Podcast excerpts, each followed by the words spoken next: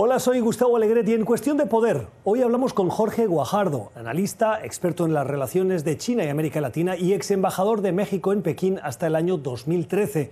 Y hablamos sobre la creciente tensión diplomática entre Estados Unidos y China después de la orden de cierre del consulado chino en Houston. ¿A dónde nos lleva el conflicto? He visto que la reacción de China ha sido... Estados Unidos me obliga a cerrar ese consulado antes del viernes a las 4.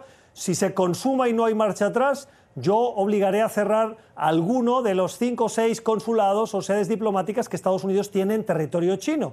Una de ellas es la de Hong Kong. ¿No es un tiro en el pie para Estados Unidos forzar ese cierre para que China acabe sacando a Estados Unidos de un enclave tan estratégico como es Hong Kong por lo simbólico?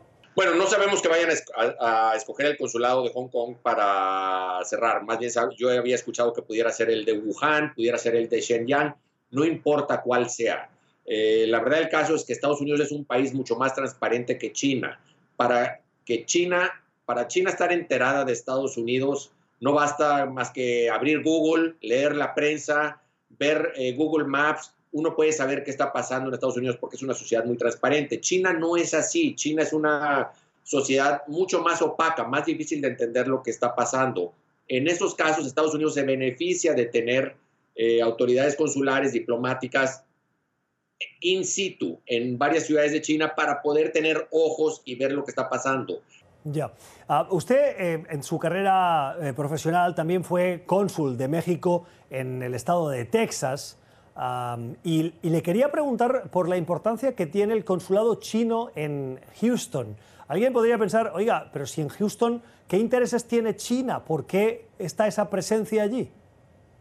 Bueno, lo que pasa es que estos consulados no son nada más de la ciudad, sino abarcan toda una región. En el caso del consulado chino en Houston, cubre hasta Florida, pasando por Georgia, Oklahoma, Arkansas. Entonces, son consulados que se establecen para cubrir una zona grande. Es importante porque, pues bueno, Houston es un centro médico, es un centro universitario, como es todo el estado de Texas, es un aeropuerto grande que tiene vuelos directos a Beijing.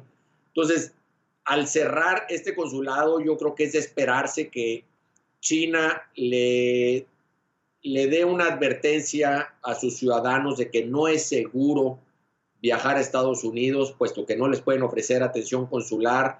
Por ende, podemos esperar que haya menos estudiantes chinos en las universidades de Estados Unidos y creo que eso va a ser un problema que va a tener efectos colaterales que todavía no hemos empezado a medir. Esta fue parte de la conversación que tuvimos en el programa Cuestión de Poder, que se emite de lunes a viernes a las 6 de la tarde en Ciudad de México, 8 en Bogotá y Quito y 10 en Montevideo y Santiago en NTN24.